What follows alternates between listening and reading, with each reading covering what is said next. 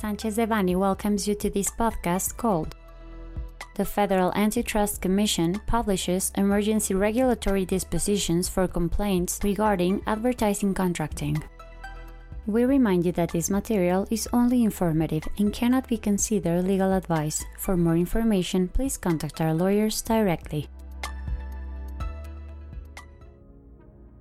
On June 3, 2021, the Prevention and Challenge of Illicit Practices in Advertising Contracting Law was published in the Federal Official Gazette, establishing that the complaints arising from such law will be processed by the Federal Antitrust Commission, COFECE per its acronym in Spanish.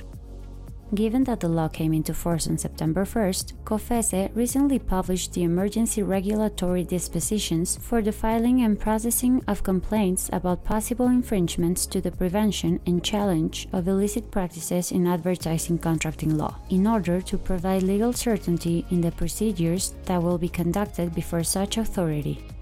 The most relevant matters of the dispositions are the following investigations regarding the law will be initiated by a complaint and the investigating authority will be in charge. The complaints will not be admitted if the individual that submits it lacks legal interest in the matter. These investigations can be developed in up to five terms of 120 days, pursuant to the federal antitrust law. At the conclusion of such, the investigating authority will submit an opinion before the plenary of the COFECE within the next 60 days. In the event that probable liability is determined, the reported party will have the opportunity to defend itself in a trial like procedure. Finally, the plenary of COFECE will determine if an infringement to the law has been committed and impose the corresponding sanctions if applicable. Since the dispositions were issued with urgency, they will be enforced from the date in which they were published. Our team, specialized in antitrust and administrative litigation, has extensive experience supporting clients involving governmental actions in antitrust proceedings and administrative litigation.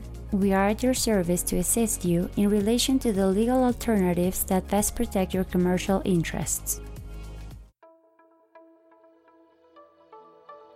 This content was prepared by José Antonio Postigo Uribe, Mauricio León Alvarado, José Miguel Ortiz Otero, Violudane Altamirano Magaña, and Marisa Romero Martinez, members of the Antitrust Practice Group.